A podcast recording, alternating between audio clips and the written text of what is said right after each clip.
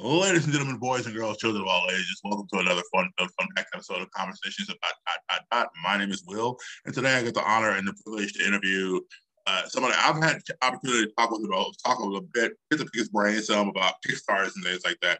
Uh, as we're going out of the Christmas season and into the new year in 2022, um, one of the things a lot of people do is they want to, for people who do comics and things like that, they want to start.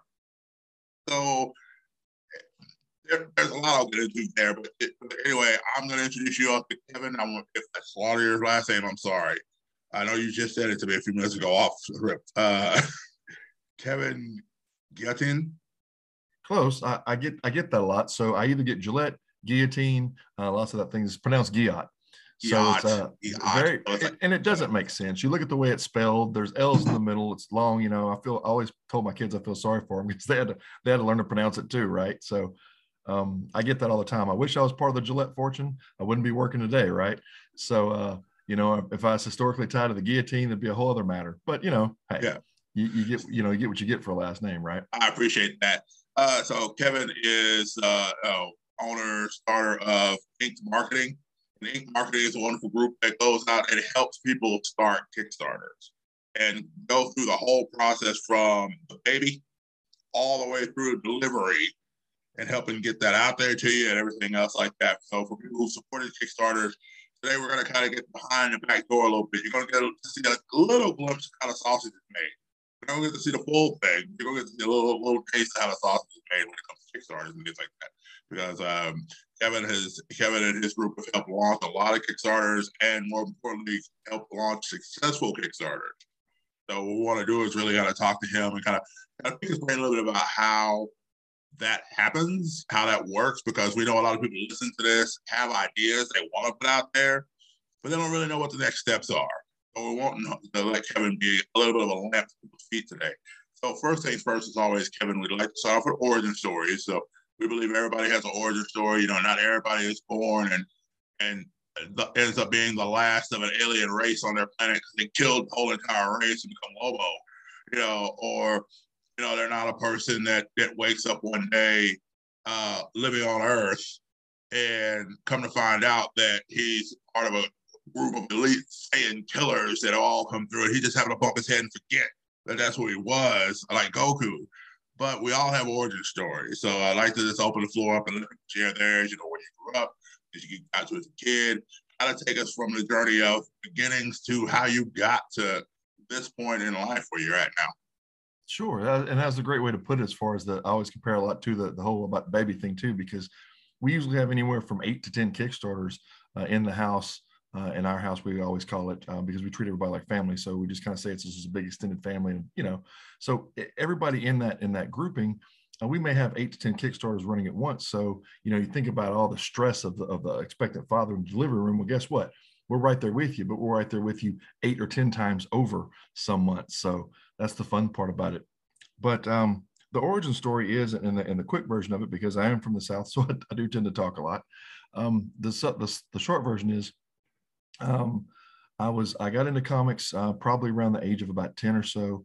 Um, I still have the very first comic that I ever picked up um, on, uh, actually I moved it to my desk recently. It was sitting on one side, but it was uh, uh Warlord 77. And uh, I had a very, uh, I was very fortunate to be able to actually interview um, Ron Randall, who was part of that book. And um, actually, the rest of the team that made that book that I picked up when I was 10, I've talked to each of them. Um, and I'm going to be circling that book around after the holidays, and everybody's going to sign the cover of it, which I'll, they're actually not going to sign the original book because I just can't seem to part with the one in our great, wonderful mail system uh, to, to float that around. So I'm just going to float around a, a duplicate copy. So um, that they're very, very nice and to be able to do that for me. But um, again, I picked up, my dad had a bunch of surgeries, back surgeries, knee surgeries when I was growing up. And we didn't have, I come from a small town in the South, so in Louisiana. So we didn't have comic shops until I was probably 17 or 18 years old. So when I would go, when he would have surgeries, my mom would bring me to the hospital uh, to go visit. There was a, a gift shop. And uh, on the way out one day in the gift shop, she brought me in there to see, you know, pick out a little something while I was there for the gift shop. And um, it was either coming or going, I don't remember. But um, it was it was a comic. Uh, the the Warlord comic, the DC comic, is what drew me in. Kind of a Conan figure esque on the front, right? And um, that that hooked me, man. I was hooked when I was ten and started reading and, and mainly drawing from them. Um, I've always been an artist all my life. I became a professional artist at 16. So uh, I always drew out of them all the time, constantly, and still do. And I'm actually I actually do covers and stuff now for for I've got a project coming up. So I started there. Well, flash forward to um, about three years ago, and um, I was working a, a, job in Colorado, and I had two weeks on, two weeks off. So if my wife and I weren't hiking in in the mountains or everything and, and looking around sightseeing, I had a lot of time on my hands. So again, being a comic enthusiast, um, I was I'd always hunt around for good books, good shows to watch to buy books. Well, you couldn't find anything on Facebook, and if you did, it was a needle in a haystack, or you know, you're just in a sea of things in Facebook, right, to find. And it was hard to find anything. And I was talking with a friend of mine about it, and I mentioned it to my wife, and she said, "Well, that's your background. Why don't you just go ahead and you know build a better mousetrap?" Out of that, NSC Live TV was born, and it started off with five channels, and then I went around just like pushing a book, right? I went around and knocked on doors and talked to businesses and said, "Hey, look, we've got this comic uh, virtual TV station standing up. Uh, would you like to have your store on there? Would you like to have your toy store on there, your comic store, so on and so forth?" Pretty soon, five channels grew into 200, almost overnight, and now we're we're out there and we're we're promoting books and we're showing books and we have people coming on selling live books. Then COVID hit, and I had people going, "Hey, you know, I only come on." and, and pay for a package and I only come on twice a week to sell, what would it cost to come on every day? Because our doors are closed. We can't let people in. I said, you know what? We're all in this together. So there is no package change. There is, if you need to come on uh, every night, we'll make arrangements and add staff to do that. We'll just, we're all in this. Okay. And they said, really? And so I sent out officially a letter to all the channels and said, look, if you need to come on more, let me know. We'll up the schedule, we'll up the bandwidth, whatever we need to do to get through this. I've had tons of letters coming afterwards thanking me for being able to keep their doors open. And I mean, literally, or keep the lights on, so to speak, because the doors were shut, right? So these people are saying, man, you saved our family business because, and it's a team effort. There's a whole team that works for NSC and for Inked. And it, that was a feel good. That was a feel good to be able to give something back to the industry. Um, and uh, it, and it's grown from there. Well, from doing all these channels and from seeing the activity and people with all these books, people started to talk about Kickstarters and about how to fund Kickstarters and how that needed to go.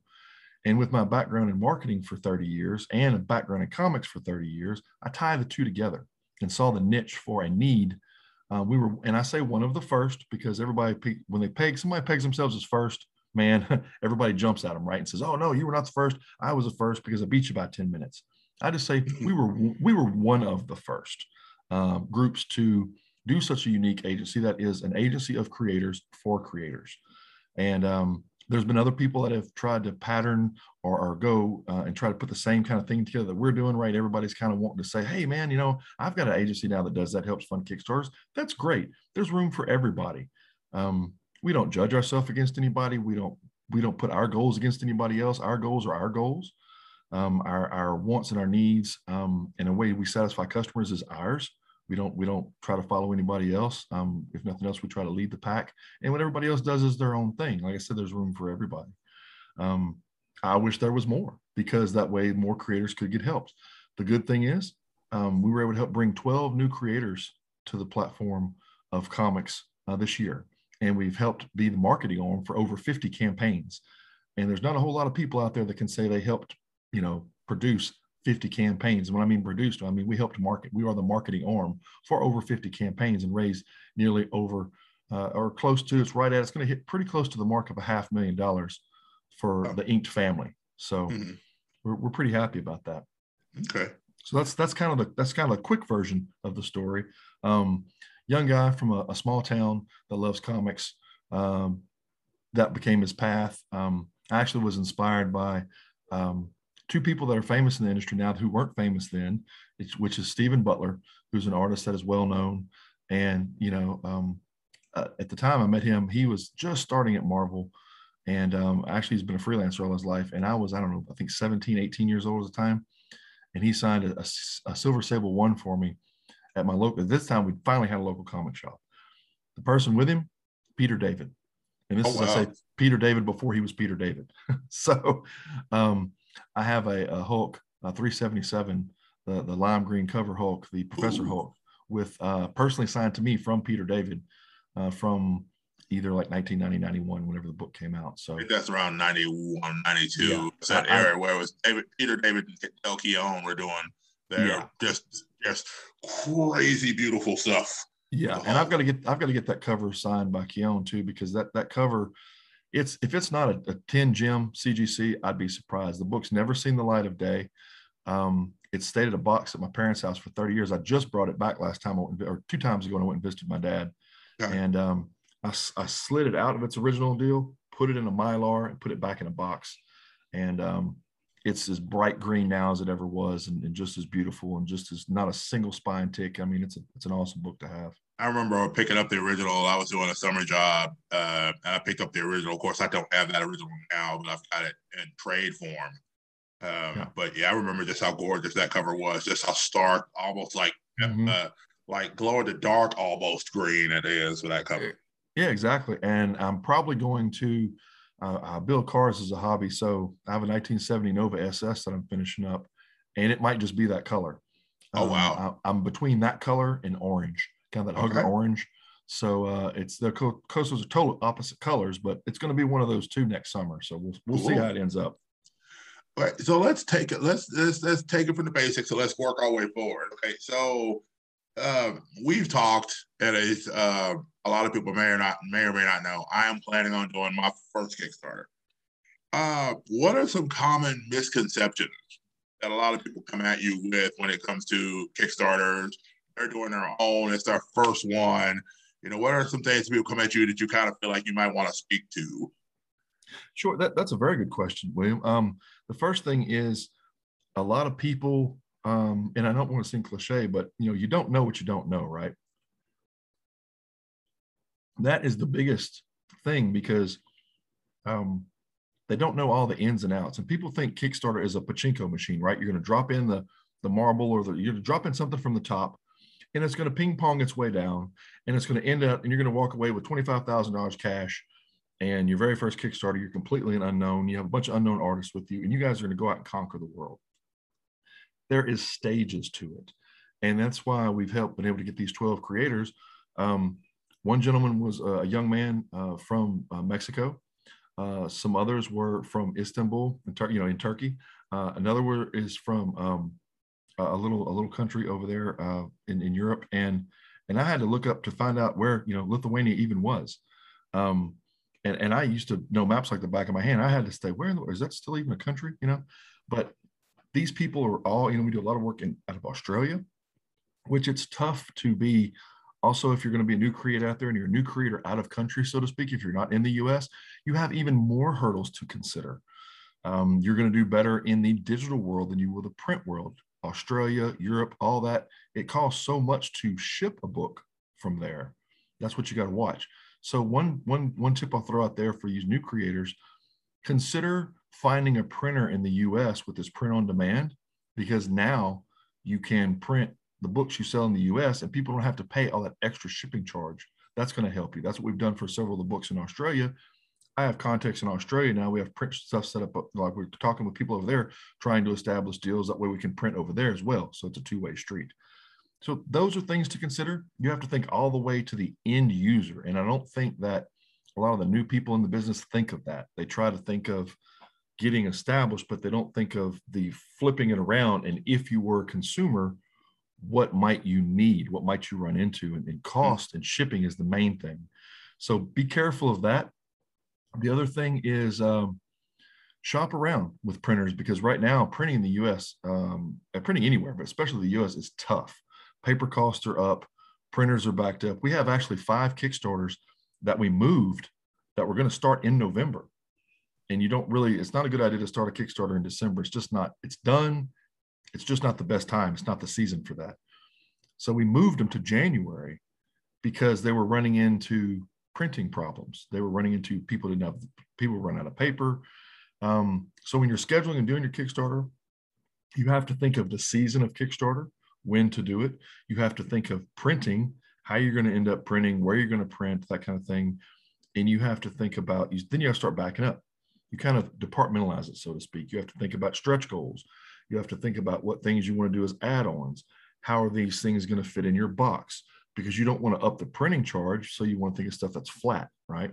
So you want to think of stickers and prints and bookmarks and anything that will fit in that Gemini. And because please, for heaven's sakes, if you're not going to ship in a Gemini, don't even do it because I, I, can't tell you. I, you know, I still buy books to this day all the time. And I had some books arrive from a Kickstarter the other day and they were, they came in a manila envelope. Oh no. And no backer board. So this this oh. comic was just just flip flop through, and you tossed it through the wind, right? Yeah, I no, that, don't please God for sakes, don't do it. If you're if you're not because your customer's paying the shipping, and and Gemini's aren't expensive, and you want right. your book to get to them pristine. It's about that. It's about the end user. So that's why I say the a number one thing is people don't think about that. So please think about the end user, and and talk with somebody like us. I mean we consult all the time. You can go to the website, uh, inked.marketing, and, and ask for a solutions guide. We, we, we email you out a PDF. It walks you through how the setups are. And if you like what you hear and you like the testimonials, what we've done for, you know, several books, give us a call, give us an email. We'll work, you know, we'll see what package fits your needs best. Yeah. Because we're not going to stick you in a high end package if you're a brand new creator right? And we can't stick you in the low end package either because it's not enough to get you. That's more of a maintenance package. So it's not enough to get you noticed. We want to fit you in the package that's going to get you out there and get you noticed. So we work through all that with people, and um, and just we start with their needs. So the main thing is think about your needs. Think about the customer's needs. That's the two things to think about. So needs is the main thing. If you if you focus on that for your customer and yourself, that's you can't go wrong. Mm-hmm. And and I know here's another question for you. Now you'll have people that will sometimes say, "Well, I've got an idea for a series um, versus the person that says, well, I want to do a trade, for example. Is there a benefit to maybe doing those single issues and then working up towards a trade with more stuff? There, there is. There's there's a gentleman we just talked to uh, recently, and we get this question all the time, and it's about story arcs. Okay, so if you can get your story arc completed in a one to four mini series, like most people do, or a one to three or something, but usually one to four, um, do that, get the story out there, and that helps test market the story. It runs it around to see viability. And then you, you're building an audience the whole time you get there. And then you can get into the graphic novel phase because graphic novels are on their comeback. And, but the other thing that I, t- I, I tell people to shy away from try not to repackage something that was old in with something new if you don't put anything new with it. Okay. okay. And I just call that basically regurgitating what you've already done. People do it all the time in graphic novels, but in this day and age, to stand out, you have to do that plus add a little bit more to it. You know, oh, um, when you say add a little bit more to it, are you talking about maybe add additional stories that weren't in that weren't in the original print blog, or you saying do more prints, for example? Uh, add a little, add more story to it, add more content. Don't just come out with the same content that you had before um, add something to it, either an additional story or, or start to tease about on the story arc. Do something that the reader is going to enjoy. Um, and that's the only way you're going to capture back because you're not going to get the customer that bought all four that's going to buy the graphic novel just because it's a graphic novel. You, right. have to find something else to add to it. Um, that's the tricky part. So, you know, that's something to look at. Um, so yeah, you can, you can do, I, I always tell people do a few you know, to get a feel for the market, build your audience, and then step into that phase. Um, we do graphic novels all the time. Um, but you also too, you can, if you want to do, you can step out with enough pages to do a graphic novel. You may finish your arc in two books. We just finished a series uh, for Monty Michael Moore to where he finished the arc in two books. Okay. You know, granted they're 48 page, you know, graphic novels. So he's got the whole 96 in there for the arc. But now the book did so well, he's going to continue in other stories. So now he's starting fresh arcs in these books, and he's only on issue three. So that's something to think about. Interesting, interesting, interesting. So another question I'm going to follow up with, in that you mentioned as far as people doing different arcs and things like that. Um, and, and, I know I can't ask this and get a definitive answer, but what's one of your mo- let's just leave it to, let's just limit it to this year what's one of your favorite stories that you've seen come across your desk that you that you guys helped put out there? Man, that's tough. And, and you asked that, and I'm looking up on what we call um, and I can send you some pictures. But we call it the Inked Family Wall. So to the left of the desk, and what you see when we do the podcast, which is over, it'll be over my left shoulder on the podcast for comic camaraderie, you'll see the Inked Family Wall. And it's something I, I talked about doing in the beginning, and then looked up one day, and we had had over 40 books, and we now have over 50 this year. So um, the wall is quite impressive as far as it's it's nice to sit back and be able to say that yes, we were a part to help all these different people, and that's why that's what we have fun with. So if, if, as I'm gazing up here on the wall, man, there's probably not just one I can look at. Um, there's a couple, and I'll name them. The the first one is going to be Local Hero, and that was just such a unique story uh, that Monty came up with, and that was his first book uh, to come into going from a, uh, a, cover artist into a creator role. Um, so I'd say that book. I'd say um, Amerikaiju, which is uh, uh, Edgar Paston's book. He's a toy creator that um, this was books one, two, and three. So he's about to have books four, five, and six that we're going to launch um, in January. It's probably going to be January 20th or 22nd. We just discussed that last night. Launching all three books at that same time? Yeah, he did all three. He, he'd oh, wow. all three. So he did one through three. Now he's doing four, five, and six. Okay. So that's another way to go. Um, those books did well. And that was one I, I, I like because um, we came into that one late. And, and I call that triage work because he had, was going to do it himself, went out there, uh, in about a week to 10 days, he was at 500 in flatline. Oh, wow. So 500 pages, you mean? No, uh, five, he was at $500 and he, there just was no more in the book. There wasn't, oh, no, wow. he couldn't, he had, he was, he think he had a goal of, I think three or 5,000. I have to go back and look, but he wasn't anywhere close. And he, he was a week to 10 days in.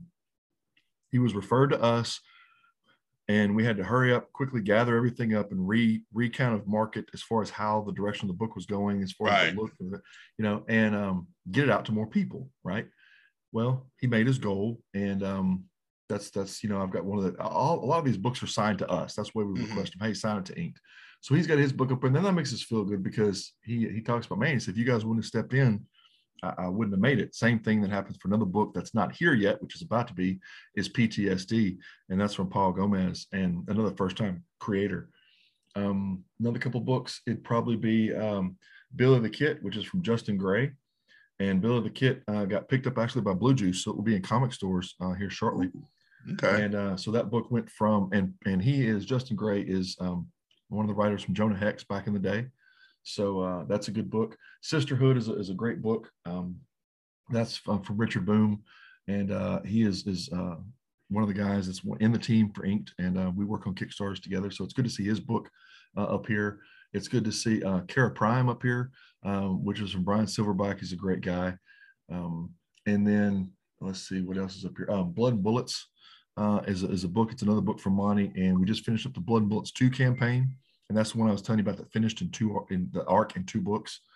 So that's from um, so that that book went gangbusters. We just finished that out and it went uh, 600 751 backers, which is a new record for him.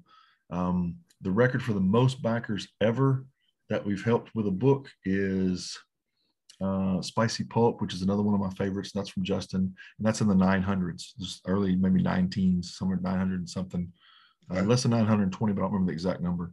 So when people ask me a lot of times about um, that question about what's my favorite, and it's about how you judge it. Do you base it on quantity of books sold, quality um, of the story, quality of the art? What do you base it on? And we kind of divide it into several things. Some books I like because of the quality of the art. Some of them I like because they did big numbers. Some of them I like for the story. Um, so yeah, it, that's a I can't just pick just one. There's there's several of them that for different reasons that I like. All right. So you you get to you get these projects, and I appreciate the fact you had multiples and you were able to really kind of talk about ones.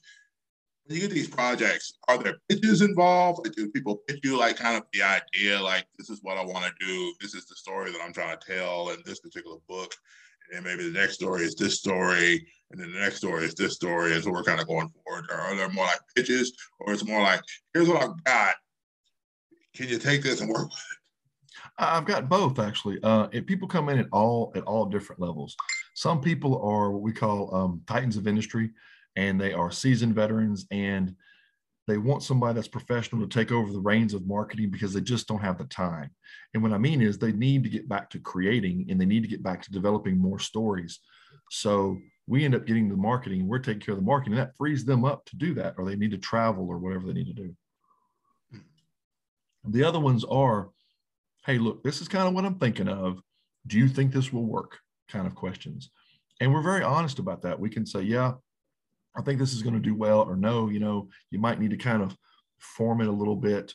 Um, and we also have editors on that are with us that can also do that and say, look, you know, we can polish this up a little bit. We can punch it up, punch it down, whatever we need to do, because there is an art to taking um, someone like the novelist, which we have, a, or our screenplay writer. We have a screenplay writer right now that we just did one Kickstarter, and we got another one doing for another different screenplay because there's a there's a trend in people that do movies and screenplays and novels.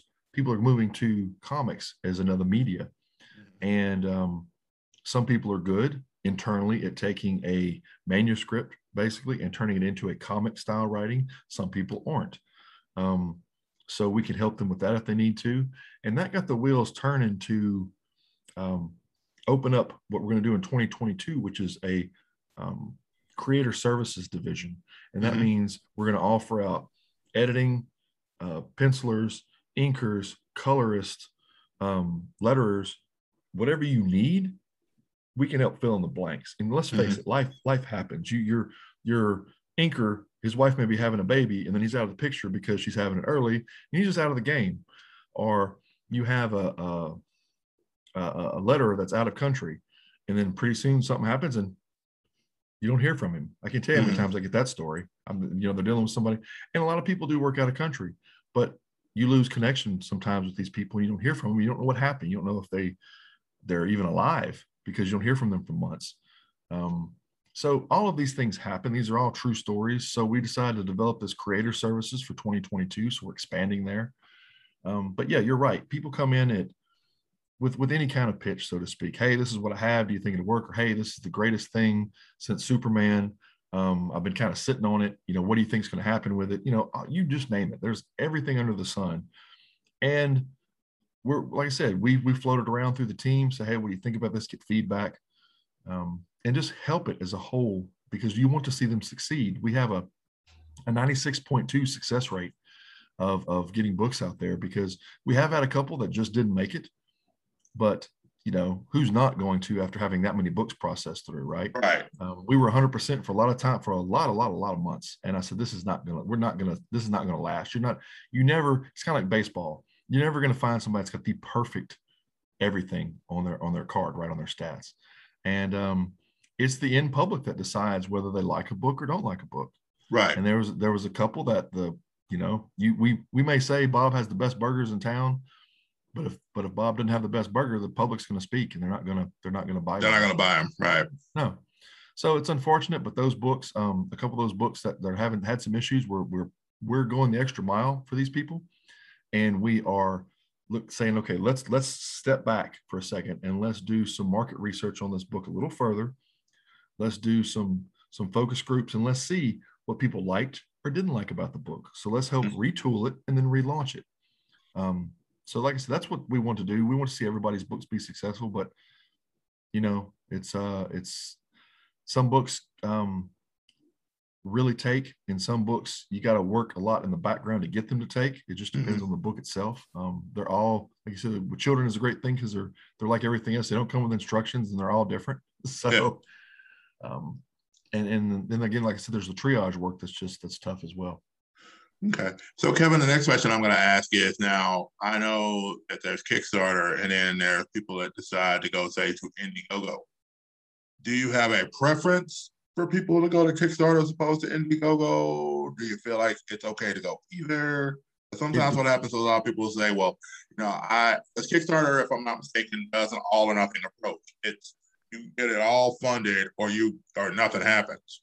Whereas with Indiegogo, I believe whatever you get, you get, but that if you don't get the full amount, you know, then of course you're still having to produce this book for you know how many people with a lot less to work with in most cases. And, you know, it depends on the book because um, they each have their pluses and minuses.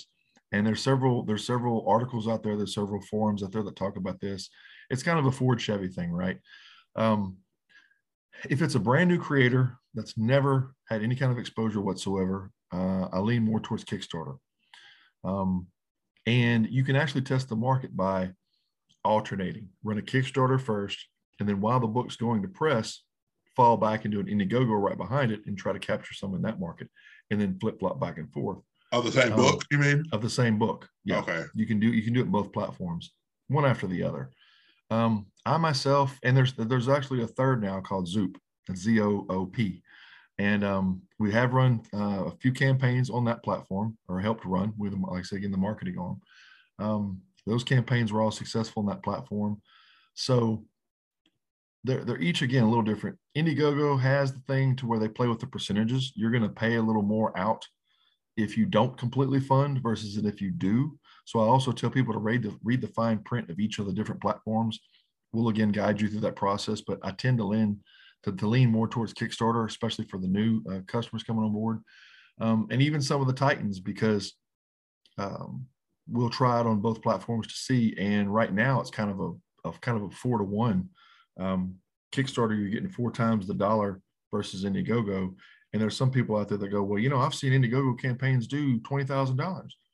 Well, yeah, but that customer is probably pretty well known, um, and he's also done several, you know, campaigns before. It's not like he's new in the business, so he can jump onto that kind of platform. So again, we just kind of feel for the fill the book out and see where they're at, and then kind of recommend. You again can go on any platform you want.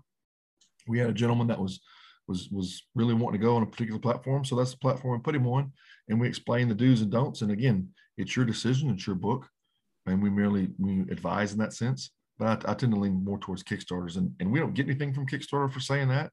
We're not, you know, affiliated in that kind of way. Um, I've just from from doing so many books, I can kind of tell you what the pluses and minuses are. Like again, you know, there's several several uh, articles you can read on that as well. Okay, okay, all right, and I appreciate that because I know a lot of times, like I said, you know, you you'll see some people say, "Well, you should really go here if you're new creator. You should really go there." So it's good to get your input on that. So I tell you another... this: every, everybody's going to have an opinion. so ask them if they've done anything or not. You know, that's what I tell good people. Point. Good point. I, I've got tons of people that go, you know, I got 10 friends that have all said that I need to go Indiegogo. Okay. Have any of them produced books? A couple of them. What about the other 10. eight? What about, yeah, what about the other eight? Uh, well, um, they've got some ideas. Okay. Well, there's lots of ideas out there. You got right. you got to put the thing out there and, and circle it around a couple times on the track to, to see what it's going to do. Yep, ideas are are fun and they're exciting. The problem is, is that ideas don't ideas by themselves don't get picked up by people. It's you can't hold an idea in your hand. Exactly, and I'm going to tell you what, and we all know this. And again, the whole team is filled with creators. You can go on the Inked Marketing right now and go to the team, and you see everybody on the team. Um, but the cool thing about it is, we're from being from all of us being creators we understand that as a creator you're basically a turtle on your back. You are exposing yourself to criticism. You're exposing yourself to this is this is your your your vulnerable spot right? Yeah this is your heart and soul. This is you putting out your creation and being judged right? Being bought or not bought based upon upon that. So it's it's a very it's a very uh, emotional thing. Mm-hmm. Yeah, and I, it is because there, there is a lot of vulnerability, and it's also the fact that you know the, the question is always in the back of your mind: but what if I fail, or what if I succeed? Because if I if I fail, then I have to retool what I'm doing in order to make it succeed. If I succeed, then what am I going to do with that after the fact? Yep, and we always talk about that too because we talk about in the planning stages of a, of a campaign. What are we going to do after? We don't just want to just talk about the campaign we want to talk about your long game right? What is yep. your end game? What do you where do you want to be? Because you have to figure out where you want to be to map out how to get there. You mm-hmm. can't just say like everybody i want to be i want to sell a book i want to be successful. Okay what do you want to do five years from now?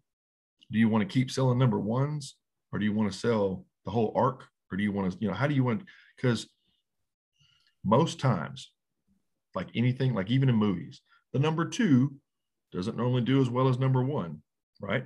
And they kind of pick up steam again in three, four, and five, right? right. Kind of start going up. Or they're about Friday the 13th, and there's like a hundred of them. so you got to kind of you got to kind of figure out what you want to present out there. Mm-hmm. And you may not be that far into it. Sometimes we have conversations with people, we present a lot of things, and and you watch the blood drain out of their face because they didn't think of all these things. And they go, Well, maybe I'm not ready yet.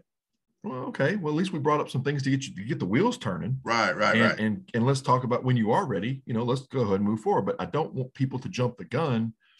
Um, I also tell people too, you want five good finished pages before you really want to jump out there. Mm-hmm. And the reason I say that is because it only takes us five pages to build our animations, which we've nicknamed Animotions because we're bringing these things to life. Okay. Five five good unlettered pages is what we like, and we can produce an animation from that. Okay. But also, but also five pages is a good sampler to put into the Kickstarter to show people what the book is because it's great to say, "Hey, look, I have this nice tin cup right here that you know I can sell you," but I can't tell you what the material is, and I can't tell you how tall it is, or how wide it is, or how deep right. it is, or how much ounces you can put in it. But I have this nice tin cup you need to buy. People don't have enough information at that point. They don't know what the book is, or you can have this very nice cover and nothing else. Your your interior may be nothing like your cover. So mm-hmm. at least one cover and five good pages, and then you can think about getting into the crowdfunding world. Okay. So I'm gonna do something a little bit different. Do you mind if I pitch the thing I'm working on to you? Real quick? Go right ahead. We, we okay. walk through it. So the title of it's gonna be In Harbinger's Way. Mm-hmm.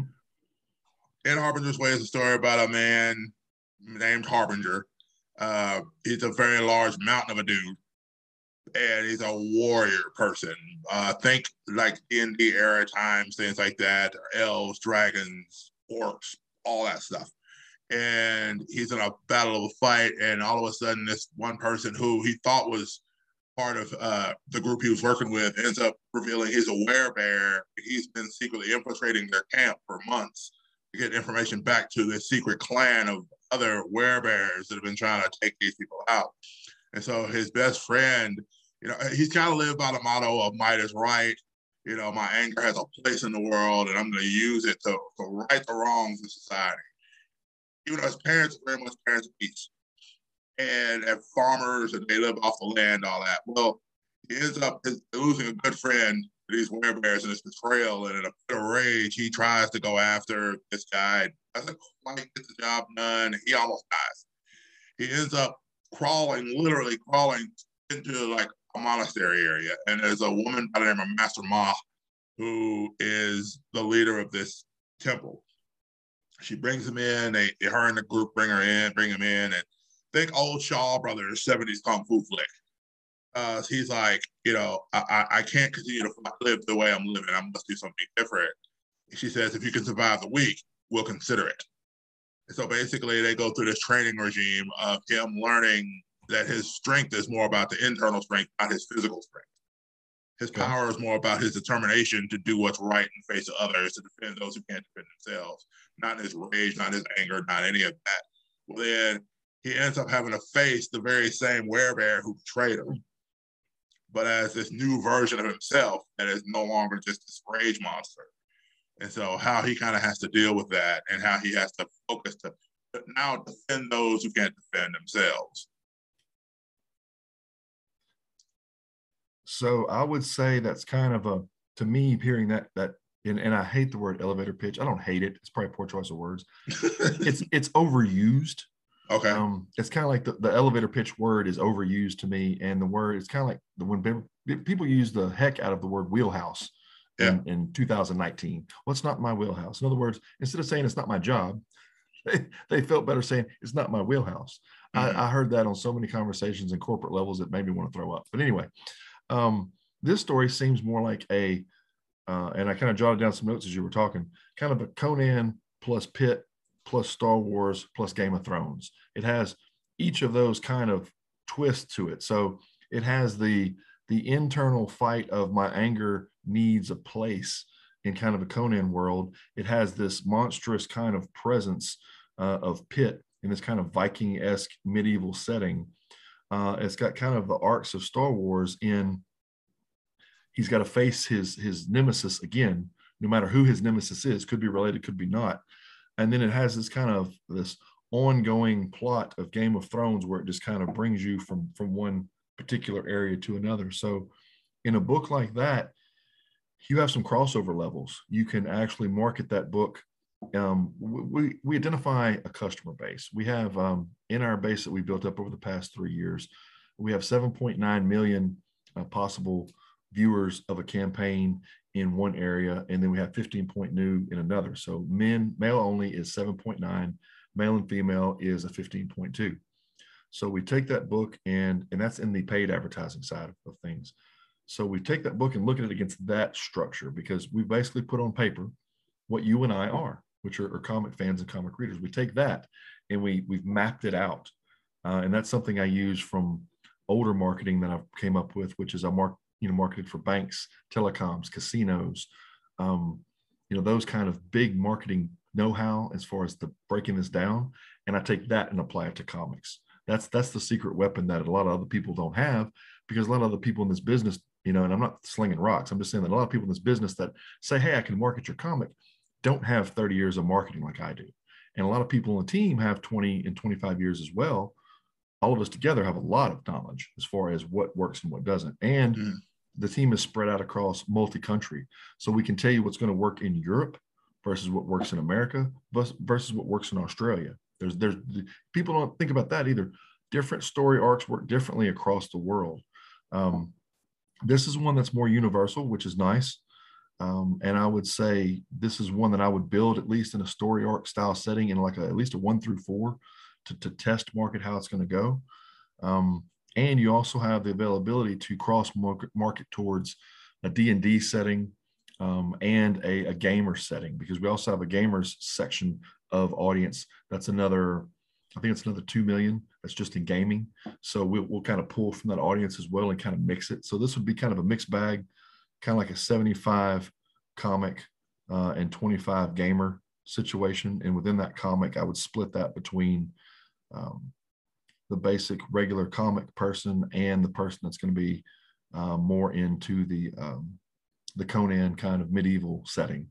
Mm-hmm. So that that that's kind of the normal breakdown we do with people. I know that's kind of a quick version, but um, that's that's how we would do that. That's how we sit down with people and work through things.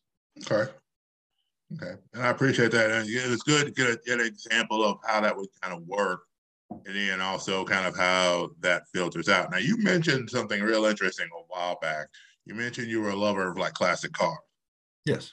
So how did that start for you? I know we're kind of stepping out of the Kickstarter lane a little bit, but I want to kind of, you know, we also want to get to know the person we're talking with as well. Yeah.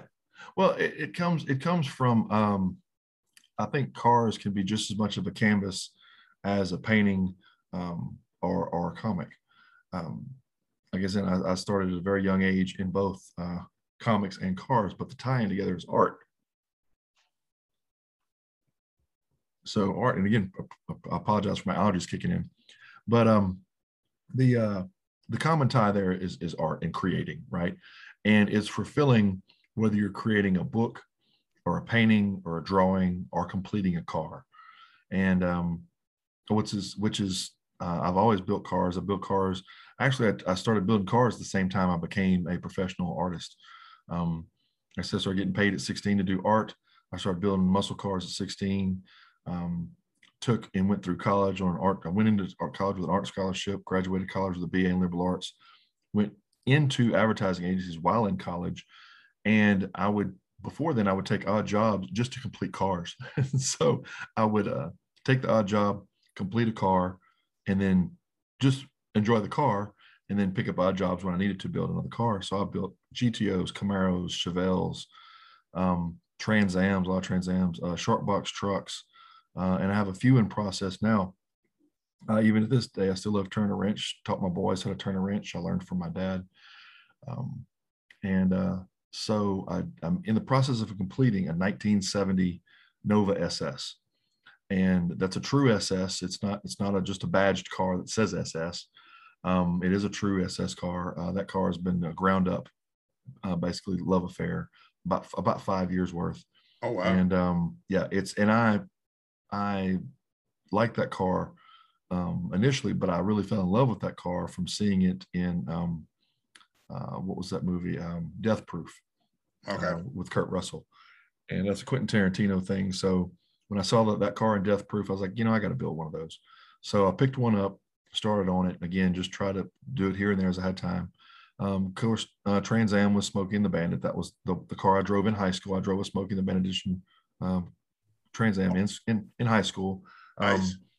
uh, a um, good friend of mine at the time, uh, we made a promise to each other in the first grade. I said, "Look, I'll build the car, you buy the rig."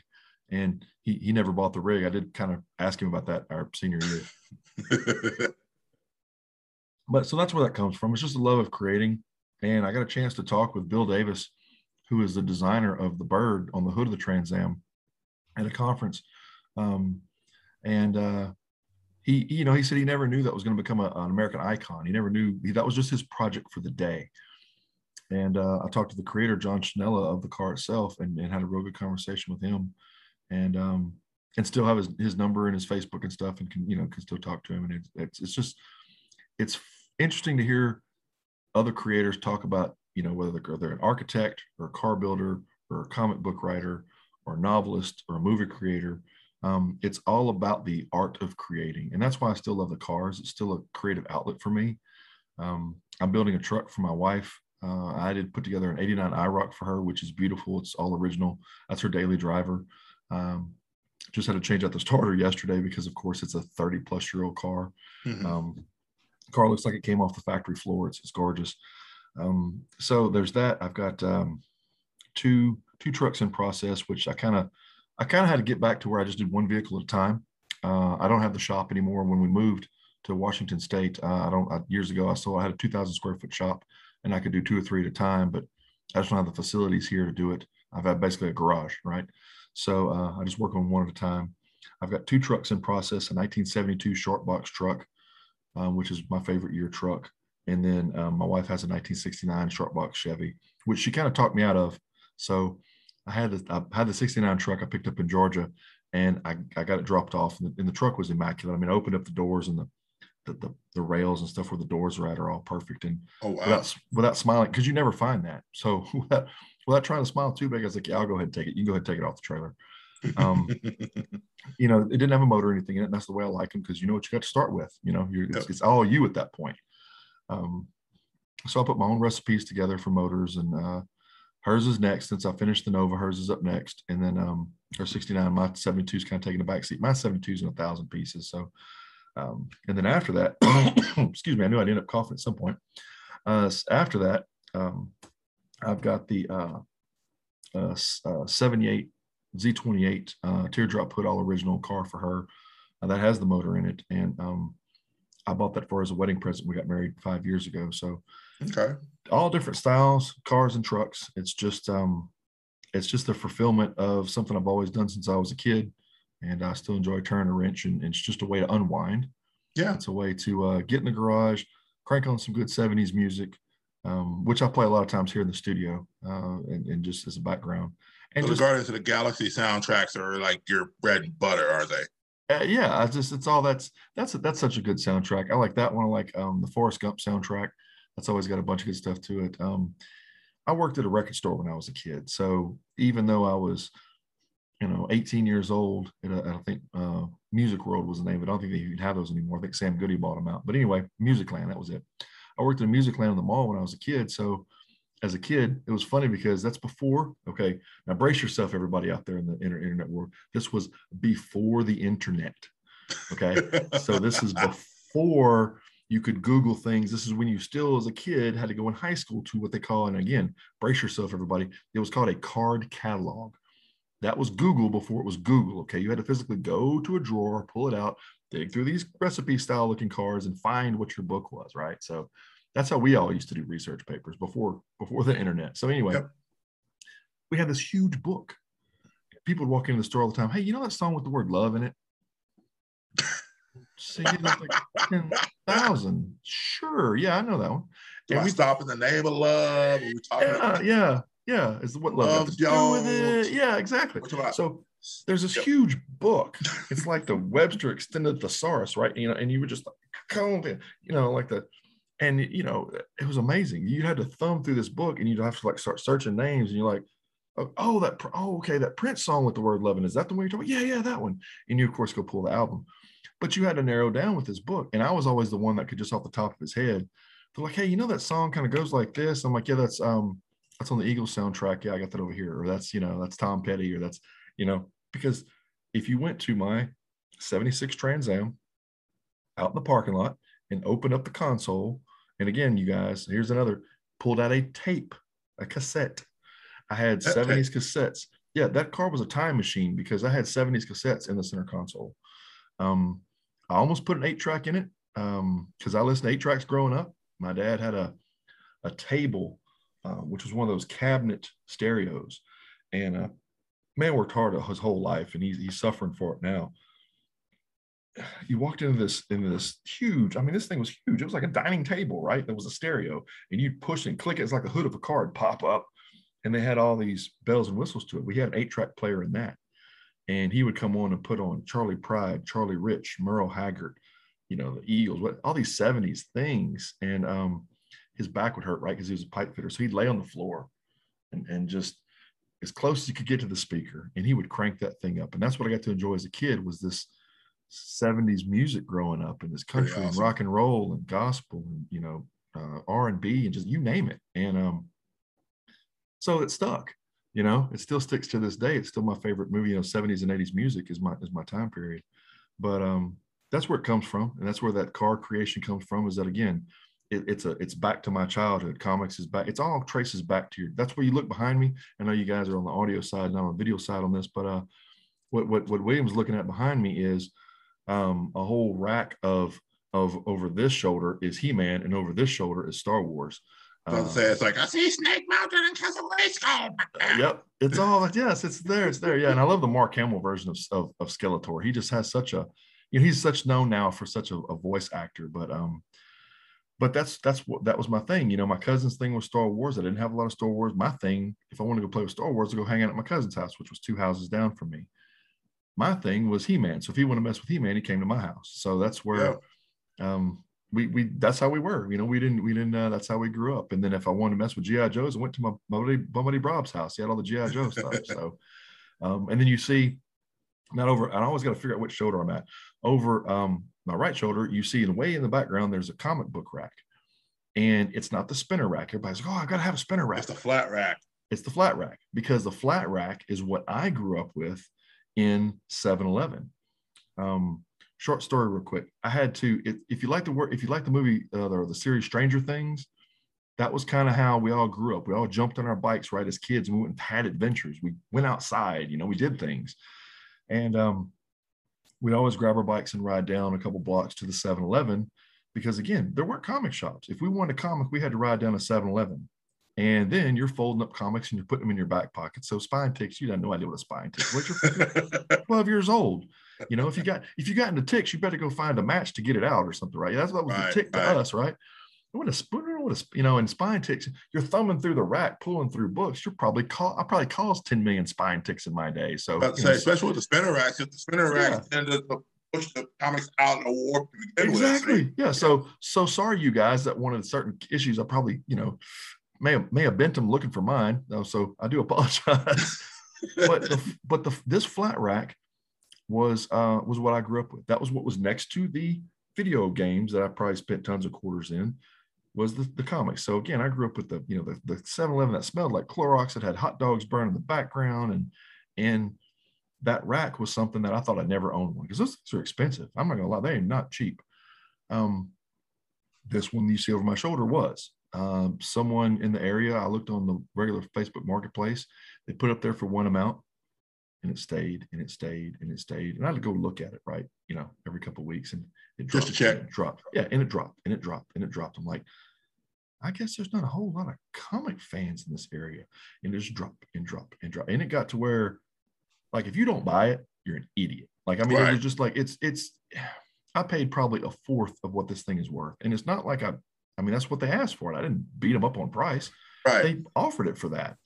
And, um, I finally got it. You know, is I think it was a birthday present to myself, and um, I filled it with with comics immediately. And uh, again, this whole room, if you took my if you took my head and shook it of my childhood and just splattered it up in the room, this is what every ten year old boy's dream studio would be. I mean, I've just seen some pictures. The front in front of me is covered with figures everywhere from He Man to Trap Jaw to uh, Ray Fillet from the Ninja Turtles to Venom to Spider Man to Iron Man to Superman, you know, to Voltron.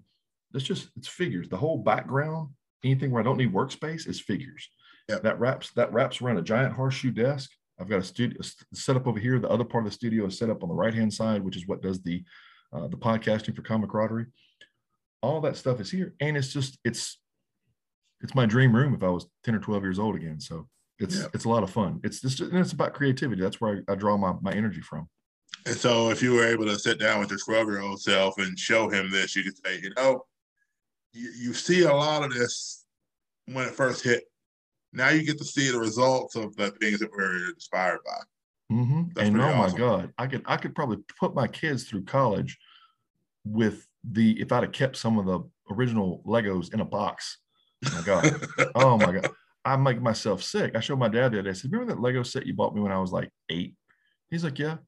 I said, Yeah, it's like worth fifteen thousand dollars now in the box. Oh, wow. It was like a it's it's I forget which one it was. I want to say it was like a NASA spaceship thing. And um, I don't know, I guess if they're rare or what the I mean, I I probably have the pieces of it, all of it still in a box in an attic somewhere of my Yeah. dad's, but A my buddy God. of mine has the old school original. Uh, remember the jetliner, the GI Joe Oh, yeah. jetliner? Yep. Mhm. He has one of those still in a box. that's worth some bucks, man. And And Tried to tell him that his responsibility is well, if I ever decide to buy, sell it, and more importantly, if I can find a buyer, oh, well, Trust me. something up. I'm like eBay, bro. Like yeah. eBay. there is companies okay i know of two companies right now and this is free advertising you guys this is um uh one of them is one that we helped get into the uh selling online world um which is gnarly toys and that's in denver and since i lived in colorado springs for years and did a lot of business in denver did a lot of stuff with mile high comics and everything um they were one of the ones that we helped get into the online sales world and they travel around the country now doing online sales. They'll go and buy, you know, a bunch of stuff and then sell it all the way back to the shop. The other one is Attorney of Dreams. Those are probably two of the bigger toy dealers. And guess what? Both of them deal vintage. He-Man, G.I. Joe, Star Wars. That's their big three. Okay. I was going to tell you too. You talked about old cars. Uh, if I could get one dream car in my life, a Shelby GT 500 because my Mhm. buddy Jeff introduced me to Gunsmith Cats when I was at seminary. Okay. Um, so that car is just beautiful. And apparently, there's a story behind that where the guy that created Gunsmith Cats moved to the U.S. for a year, got his driver's license, and did all that stuff just so he could go and build the Shelby GT 500. He built it from scratch, got the Mhm. kits and all that stuff, built it, drove it around just so he would have people take pictures for reference. So that way, when he did the actual manga, he had reference photos from like the different things. Like he would go to racetracks and just get them out and go drafting around corners and all this different stuff. So that way he had the reference photos. But he was Nice. like, I know the shots I wanted to do, but I couldn't just go and find a movie that had all those shots in it. I had to create those moments. Yeah. And so he actually went and lived and came to the US, lived, like I said, for about a year, built all that stuff, did all that, got a driver's because he had never had a driver's license in where he was. Wow. And so he did all that just so he could do that. And I mean, I I love that car ever since then. And then as far as music, you were talking about how I'm going to the record store. I went to a, I think it was a Sam Goody's or Tower Records in New Orleans. Mhm. And the first time I heard the JBs, and I'm like, wait a minute, that's the hook to a Public Enemy song. What is that? Who's playing Yep. this? So I ran up to the guy at the counter. I was like, hey, what's playing right now? He goes, oh, Mhm. hang on just a second. I'll go to the CD player. He goes to the CD player. He's like, okay, yeah, it's the JB's greatest hits, man. It's right over there. And I was like, okay, let me spend this money I don't have so I can go buy this CD because I need to listen to the whole thing. And he sat me down. I bought the CD. He gave me like, like he was just like, okay, why'd you buy it? Why'd you want to get it? I was like, well, because that particular hook was from an old Public Enemy song I heard growing up. Mhm. So I was like, wait a minute, they sampled that. What else did they sample? Whatever. Right. He goes, okay, so first of all, that's cool that you recognize that that was that just from hearing it walking in the door. So because of that, he says, we're gonna give you a discount on the CD. It's gonna be like fifteen ninety nine. I'm gonna give it to you for nine. Um, and then on top of that, we're gonna I'm gonna sit down and educate you on the final points of the JBs. Okay. So they spent about an hour. So they're telling about the JBs and how they backed up James Brown for all these years, and then they wanted to go do their own thing. And James kind of argued with him for a bit. And he was, mm-hmm. just like, "Well, you know, we got enough stuff. We can do our own stuff with without you. We yeah. have you with us." Have you watched the movie? The movie's awesome. The uh, Get Up Off That Thing. Yeah. Yeah, with Chadwick Boseman. Rest yep. in peace. Yeah, that was great, great, great movie. I, I, think my favorite part was the intro where he comes in on the pickup truck and he's just like, yes. do this in my toilet." Yeah. Well, have you? uh And that's and again, they claim that all you know is, is, is true story, real life stuff. Have you ever been to Augusta, Georgia? I have not. Augusta, Georgia is James Brown's hometown, and um, that town was about about 30 minutes north of me for about three years, and I would go there frequently. Oh wow! Um, and uh, there's a statue of him. I've got pictures of in the middle of town, and um, just that's that movie where that scene happens was in Augusta, Georgia when that happened. Oh, cool. They came in with the shotgun. So yeah. Okay. So yeah, I'm, I'm a big fan. I, I loved all that stuff growing up too, man. That was uh, there's there's another couple things we can talk about offline about a couple of different documentaries that are out there that you need to go check out. I have to go remember the names of them. Yeah. But um they talk about um sampling and they talk about some of the different styles of sampling. And um they talk about uh, uh I want to say and and, and and if I misquote this, please God don't forgive me. I want to say it was a thing called auto tuner that was about changing pitch, and yeah. it became a thing at one point, right? And and some artists used it to make a different sound. And then some artists just used it to sound better when they did the recording. So you go see them live, you're like, wait a minute, that's not that person, but that's that person through a bunch of filters or through auto tune, right. which would change their put make their pitch perfect, right? So, well, yeah, that, I, it's funny because you mentioned that. I think I saw there's a Netflix thing they were talking about that. Yes, there is. Like yep. T Pain was on there, and T Pain yes. was about how yes, it was Cher that kind of went out the "Do You Believe in Life After Love" song. Yes, that is it. That's the one. Used the auto tune thing, and then like everybody was all that, and T Pain started using it. And, and then T Pain was like, just persecuted. Remember, T Pain yeah, was persecuted. Usher came out and basically said, "You've ruined R and B music." Yeah. And the thing about it was T Pain can sing. The dude can sing all the lights yes. out of a building. Yes, and they they have him. He now goes. He now goes around. If you saw the rest of that documentary, he goes around now and sings just by himself without nothing, just totally a cappella, and is blowing people away. They're like, "Wow, you really can sing." He's like, well, he was always on, he was a masked singer, and like was one of the best mass singers ever. They couldn't figure out who he was because nobody had heard what he. Most people hadn't heard him sing. Yeah. Outside of like the, the auto tune stuff. Yeah. But the thing about it too was when he was doing the auto tune stuff, he wasn't mainly even promoting himself. He was doing a lot of other people, including Usher. You know, yep. he was promoting, producing a lot of that music. And so it's just interesting when you hear about how that works. And it's cool to talk to somebody else who's just like, well, I'm interested in this, you know. Mm-hmm. That's, really and, and, and music always, you know, music and music and, and, and visual art all ties together. I mean, it's it's a hand in hand thing. It's a um it always has because both art and music can bring you back to a place in your life, right? You know, smells, you know, flowers and stuff that you people get flowers, certain smells bring you back to a point in time in your memories in your life.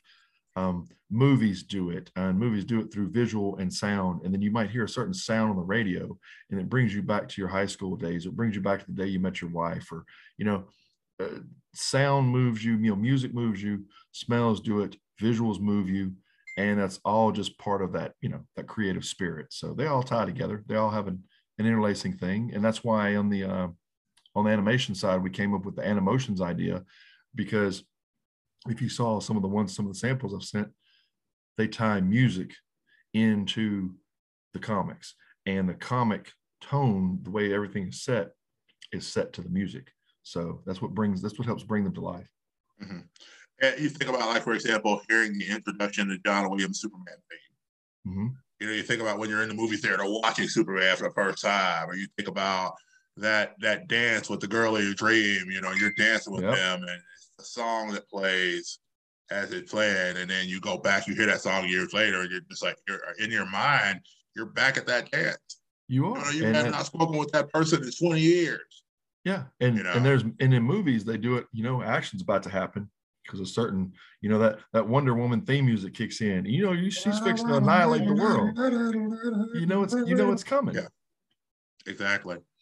So I, I want to make sure to respect your time. So I want to do this at this point. I could ask a thousand questions and we could probably go all day. Uh, but I know you've got things to do. I've got things to do. So we're going to begin to wrap this up.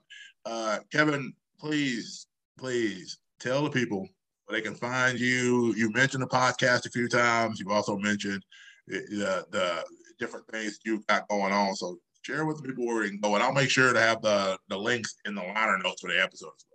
Okay. Uh, the best way to hit them all is actually developed um, one main jump off point, uh, which has everything in it, which is called inkedpub.com.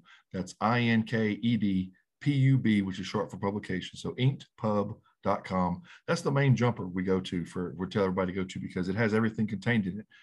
It has the link to inked.marketing within it, which is shows the gallery of all the different things that we've done for many, many, many creator, uh, creative creators.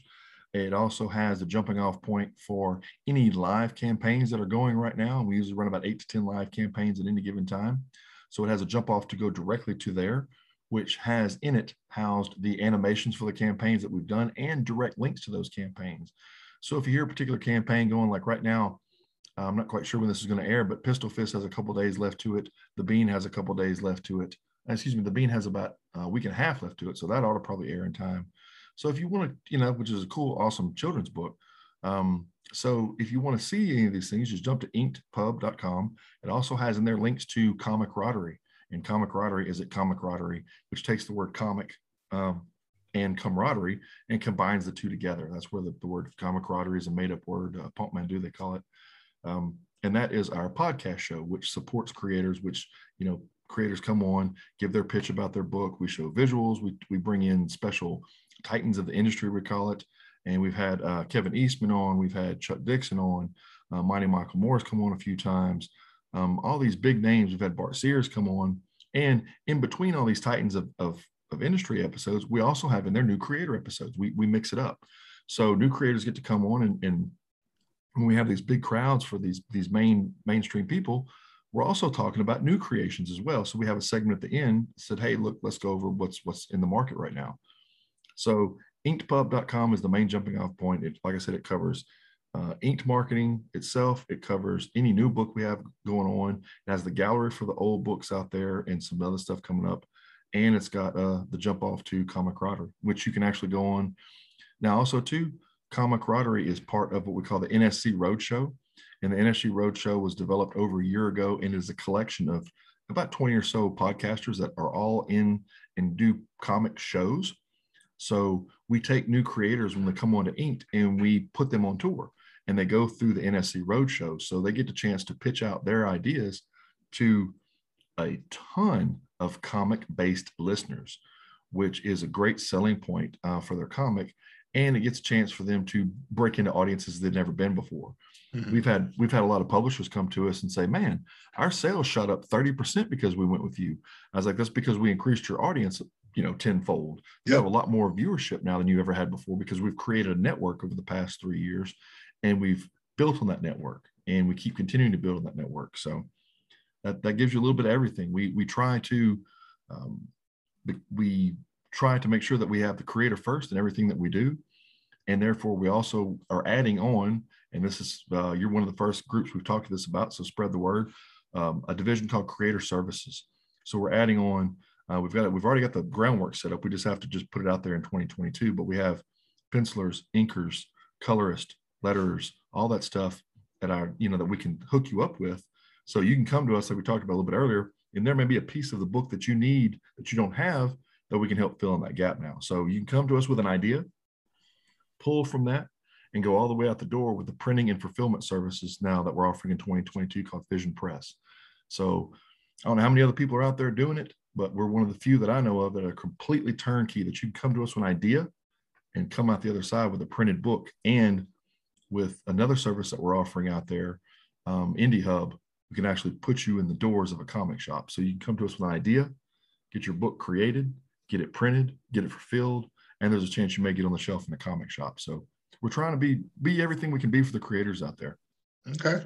And I, and I definitely appreciate your time and, and you know want to know more about what we do.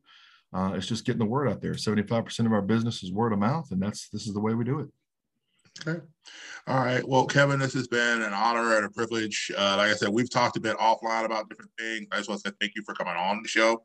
Thank you for letting us have a conversation about your business and Kickstarters and all that stuff. So, to wrap it for you, what would be a message that you would want to share?